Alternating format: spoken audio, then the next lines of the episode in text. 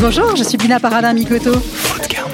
L'alimentation peut être un acte heureux et positif pour améliorer notre karma et non synonyme d'inquiétude et de stress. J'échange dans Food Karma avec des acteurs qui œuvrent pour une alimentation bonne pour nos papilles, mais aussi pour notre santé et la planète. Cuisiniers, journalistes, industriels ou encore médecins, les invités de ce podcast incarnent tous le Food Karma. Chacun à leur échelle, ils participent à répandre une énergie positive dans le secteur de la bouffe. Je vous emmène à leur rencontre dans Food Karma. Vous venez avec moi? Bonjour à toutes et à tous et bienvenue dans cet épisode spécial des Food Karma. Alors, à tous les auditeurs assidus des Food Karma, Karma je vous rassure, hein, je n'ai pas pris la place d'Ebina.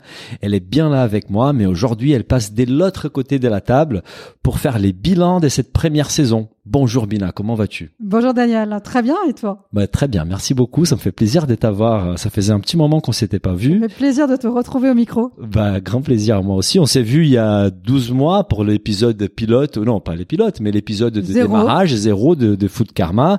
Et là, c'est la fin de la première saison. 24 épisodes plus tard. Quel est ton meilleur souvenir de Food Karma? Alors dans Food Karma, j'ai fait euh, plein de rencontres, euh, j'ai eu plein de discussions passionnantes avec des gens, mais finalement, il y a vraiment un moment qui m'a euh, particulièrement ému. Lesquels? C'est d'avoir ma sœur Basma et son compagnon Pierre-Élie, mon beau-frère, au micro pour le lancement de leur marque euh, Tambouille, parce que je trouvais que c'était euh, touchant de faire un épisode en famille, que c'était rigolo euh, de se retrouver des deux côtés de la de la barrière, et que c'était aussi leur premier podcast, donc c'était Oui. un moment touchant pour Et moi. c'est un super projet et j'étais là et c'est vrai que ça, ça faisait très sympa de voir les deux sœurs euh, euh, parler d'une alimentation des qualités et, et- et c'était vraiment un chouette moment.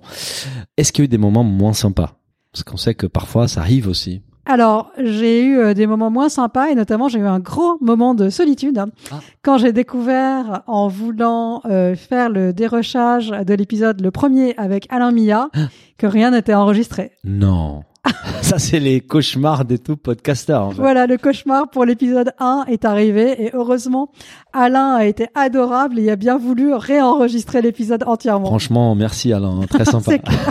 On a toujours eu peur de ça. Heureusement, ça nous est jamais arrivé. Ah non, c'est arrivé aussi. On était avec euh, euh, euh, Au premier épisode euh, Des bouchées doubles. de bouchées doubles, on a exactement. enregistré et on avait finalement rien enregistré. Où j'étais l'invité. Heureusement et que tu je me avais suis à la l'habitude. place d'Alain. c'est ça. Euh, Bina, j'ai vu passer sur LinkedIn et Insta récemment que tu as réalisé un sondage auprès de tes auditeurs. Qu'est-ce qui, qu'est-ce ressort de ces sondages en fait? Et ben d'abord, je remercie euh, tous ceux qui ont répondu parce Oui. qu'ils étaient assez nombreux. Donc euh, ça, ça m'a fait euh, super plaisir. Mhm. Et mon objectif, c'était un peu de comprendre ce qu'il y avait plus, ce que j'aurais pu faire de mieux ou de différent Mhm. dans Food Karma. Et j'ai plein de points qui sont apparus, qui m'ont beaucoup intéressé. D'abord, la façon dont les gens écoutent les podcasts. Alors? Eh ben, figure-toi que 70% des gens qui ont répondu les écoutent en cheminant entre, Ah, deux, en entre deux endroits, en marchant, en voiture, vélo, en vélo, ouais. etc. Et 48% en cuisinant. Ah oui. Donc c'est quand même euh, un moment euh, clé pour euh, écouter C'est vrai que c'est euh, sympa de, de un podcast. Ouais, de cuisiner en écoutant un podcast. J'aime bien faire ça aussi. Et les gens ont des attentes euh, très euh, très importantes sur ce qu'ils vont apprendre dans le podcast. C'est vrai que moi, quand j'écoute un podcast aussi, euh, souvent j'ai envie d'apprendre des choses. Et Oui. j'ai été frappée de voir que c'était 97% des gens Ouais. qui avaient même, envie hein. d'apprendre quelque chose, Quelque chose. dans un podcast, Oui, c'est vrai que c'est un, un format presque entre guillemets euh, pédagogique, quoi. mais divertissant, Mais puisque la moitié des la gens fois. veulent que ça soit divertissant. Tout à fait. Bah, on voit ça avec euh, It's Business que je fais avec Olivier. Je pense que les gens aiment bien apprendre sur les actualités, mais aussi la façon, euh, un peu comme on vulgarise ces actualités-là, et, et c'est une façon plus légère de d'apprendre des choses. En fait. Exactement, c'est un podcast que j'écoute toutes les semaines, Ah votre bah podcast, et que je trouve en effet euh, très bien animé. Bah merci, ça me fait plaisir. Quoi d'autre euh, ils, ils veulent entendre tes, tes auditeurs en fait? Qu'est-ce qu'ils cherchent avec Food Karma? Alors il y a un point qui est beaucoup revenu, c'est Mhm. que les gens avaient envie de m'entendre moi. Ah ça j'ai. Alors c'est toujours euh, Ouais. bizarre de se dire qu'on s'est pas assez mis en avant ou en valeur euh, Oui. dans un podcast, mais finalement c'est l'exercice pour moi n'a pas été euh, évident puisque la, la saison 1, je me suis dit ah ben moi je suis dans le rôle de l'intervieweuse. Oui. Donc je vais laisser la place à mon invité et finalement j'avais déjà eu des retours au cours de l'année sur le fait qu'il y avait des gens qui auraient voulu plus m'entendre Bien et c'est vraiment un retour massif dans le sondage. Ouais, j'ai vu, c'est plus des 51% de, de, de tes auditeurs, c'est ça, non? Oui, c'est 50 ça. 52% qui disent qu'ils veulent t'entendre davantage. Exactement. Et Euh, euh, finalement, ben, il faut que je passe de ce rôle d'intervieweuse Oui. à un rôle qui est en plus beaucoup plus naturel pour Oui, moi et- et en un rôle d'expert et de, de connaisseuse de la food. qui est la réalité des, en en plus, mais, mais on veut savoir quel est ton point de vue sur tous ces sujets que tu évoques avec tes invités et, et peut-être comment tu vas comment tu vas résoudre cette équation, tu vas euh, faire évoluer les formats peut-être pour pouvoir euh, prendre plus la parole? Oui, alors je pense que la saison 2, en effet, je, je retiens cette leçon de prendre plus euh, la parole, d'apporter plus mon point de vue. Et euh, ce que je vois aussi, c'est que les gens ont des attentes euh, très variées sur les gens qu'ils aimeraient avoir au micro. Ah, alors qui? Euh, moi, j'avais pas mal euh, eu des chefs d'entreprise dans des PME engagées, des cuisiniers, des chefs, et finalement, les gens veulent beaucoup entendre l'engagement sous toutes ses formes. Donc aussi bien les PME engagées que les démarches engagées qu'ils souhaitent mieux comprendre, euh, mais aussi euh, des paysans et des producteurs Ah oui, qui est euh, une catégorie euh, que j'avais pas forcément invitée dans la saison 1, mais qui est fortement attendue manifestement c'est vrai. dans la saison 2. C'est vrai qu'on on- évoque beaucoup euh, la dimension des paysans et des producteurs. Je pense qu'avec la crise du Covid, euh, une bonne partie de la population a pris encore plus conscience de l'importance de leur rôle, surtout dans un contexte de euh, une situation au niveau du climat qui est de plus en plus tendue. Et, et je pense que les gens veulent entendre davantage euh, ces, ini- bah, ces gens-là, les gens qui, qui nous nourrissent en fait au quotidien. Complètement. Et puis moi, Ouais. c'est vrai que c'est un sujet qui m'a toujours euh, passionnée parce que je- depuis que je suis toute petite, j'adore comprendre comment poussent les choses. Bien sûr. Et en plus, tu es en euh, région, tu t'es rapproché des paysans et des producteurs aussi. Complètement, parce que j'habite maintenant dans la dans la Drôme, et Voilà. qui est un très joli euh, bassin de euh, paysans engagés. Donc, euh, on va peut-être avoir plus des paysans et agriculteurs invités au, au podcast Food Karma la saison 2. C'est vraiment une envie que j'ai. Super. Mais justement, je, je, on a un peu, on s'est un peu de, euh, dévoilé des choses qu'on ne devrait pas dévoiler. J'avais une petite question mystérieuse. Est-ce que tu penses faire une saison 2 de Food Karma? Moi, Je pense qu'on a déjà la réponse. J'ai très envie de faire une saison 2 de, de Food Karma parce que j'ai adoré euh, l'exercice euh, de la saison 1, j'ai adoré les retours que j'ai eus, les, gens hyper engagés euh, qui écoutent le podcast, qui donnent leur avis. Et ce qui m'a beaucoup plu aussi, c'est que dans mon petit sondage, j'ai vu que j'avais atteint mon objectif, puisque mon objectif dans le, dans le podcast, c'était d'inciter les gens à agir dans la bouffe. Mhm, Et un tiers des gens qui l'écoutent me disent que ça leur a donné envie de changer leur assiette mhm, un autre tiers que ça leur a donné envie de, de changer la façon dont ils font leurs courses, mhm. et un tiers, ils ont eu envie de s'intéresser plus en avant sur un certain nombre de sujets autour de l'alimentation. D'accord. Donc, euh, je trouve que dans cette notion de l'engagement qui donne envie de s'engager, euh, c'est exactement ma, ma, ma démarche. D'accord. Et, et, et en quoi, par exemple, si j'imagine que tu commences donc à réfléchir un peu au format, qui tu vas inviter, comment tu pourrais euh, synthétiser les différences entre la prochaine saison de Food Karma et la saison qui vient de, de terminer? Alors si je prends les, les attentes de gens à la fois sur euh, peut-être euh, avoir un point de vue plus euh, personnel, Mhm. sur avoir euh, des invités variés, sur mieux comprendre et apprendre des choses dans les podcasts. Moi, j'ai envie vraiment de faire évoluer le, le format vers un format et aussi une attente sur la cuisine du monde, sur euh, découvrir d'autres Ah. cultures culinaires.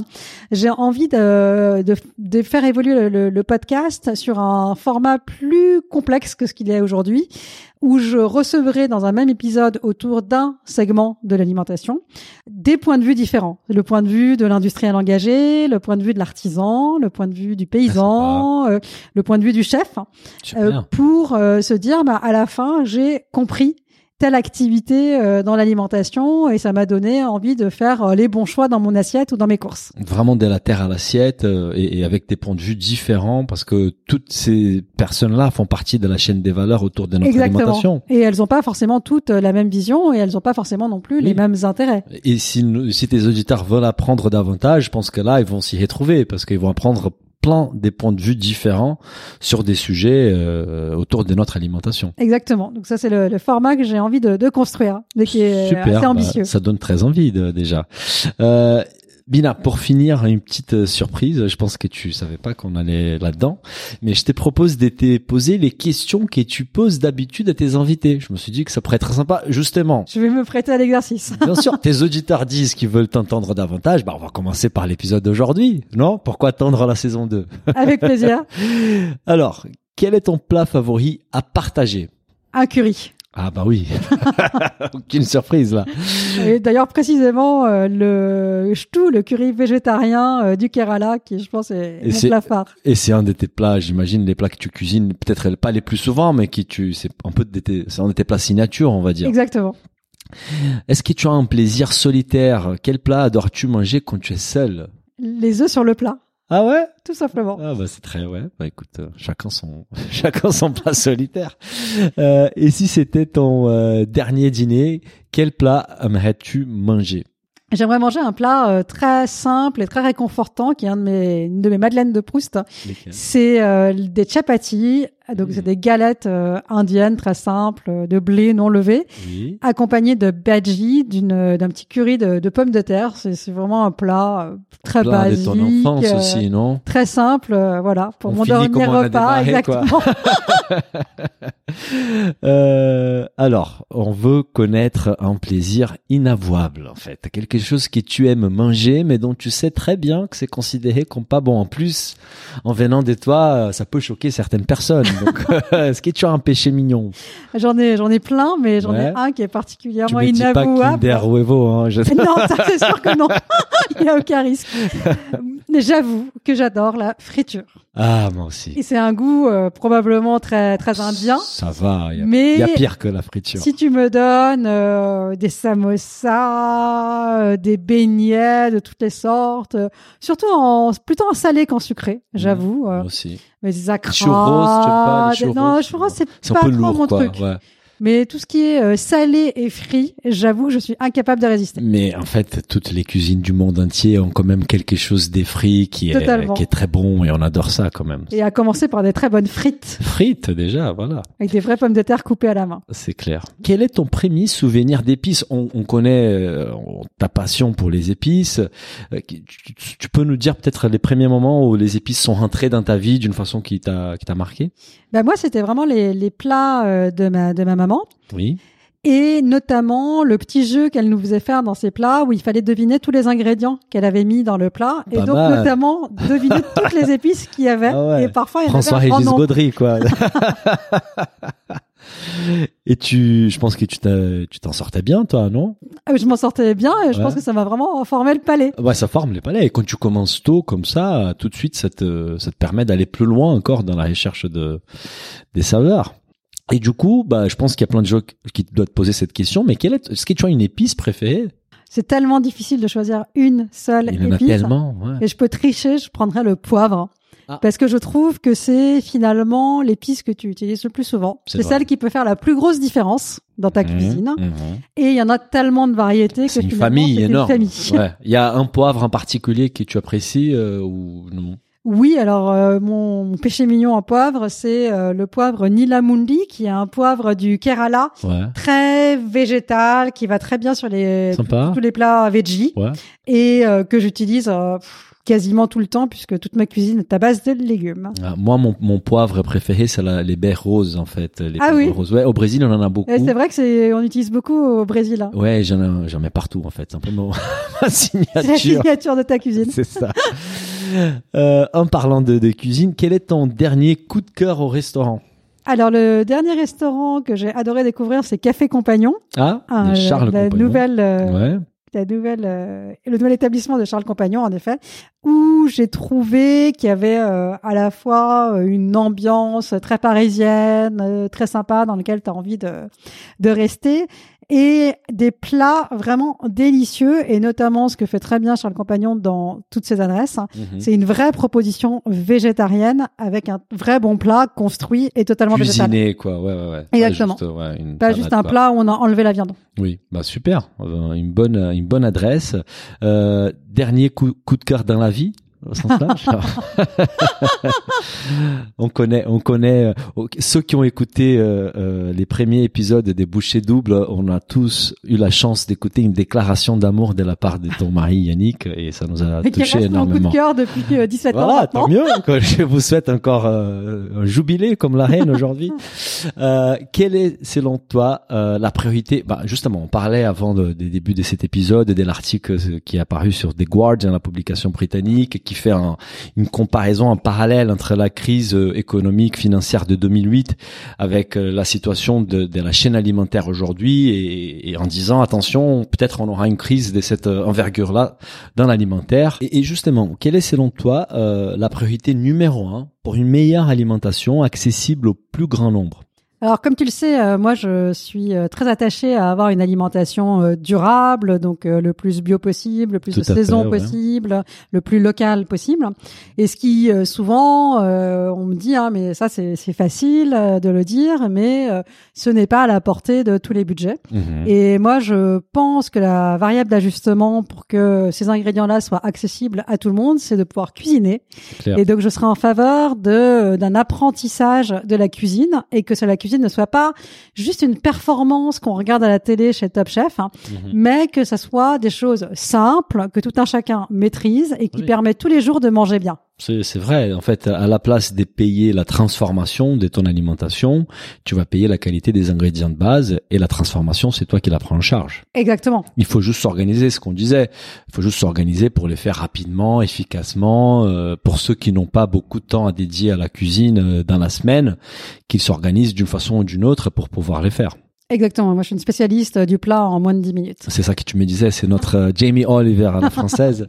et, euh, et sinon, c'est tu as fait un super épisode aussi. Je pense que c'était avec Pascal Wix. Oui, exactement. Où vous sur parliez le batch de cooking batch cooking. l'organisation. Ouais, batch cooking, finalement, franchement, c'est euh, génial. C'est génial parce que c'est pas beaucoup de temps, euh, somme toute, d'organisation au départ, mais ça te permet vraiment très facilement de cuisiner tous les soirs en ça. 10 minutes. Et pour ceux qui travaillent euh, beaucoup, bah, les week-ends euh, et, et qui aiment cuisiner, les week-ends, c'est, ils peuvent mettre une, deux heures des côtés pour préparer des choses, faire la mise en place. Exactement. Et lors du dîner, tout va beaucoup plus vite euh, avec euh, un budget maîtrisé et une qualité qui, qui est au rendez-vous, quoi. Exactement.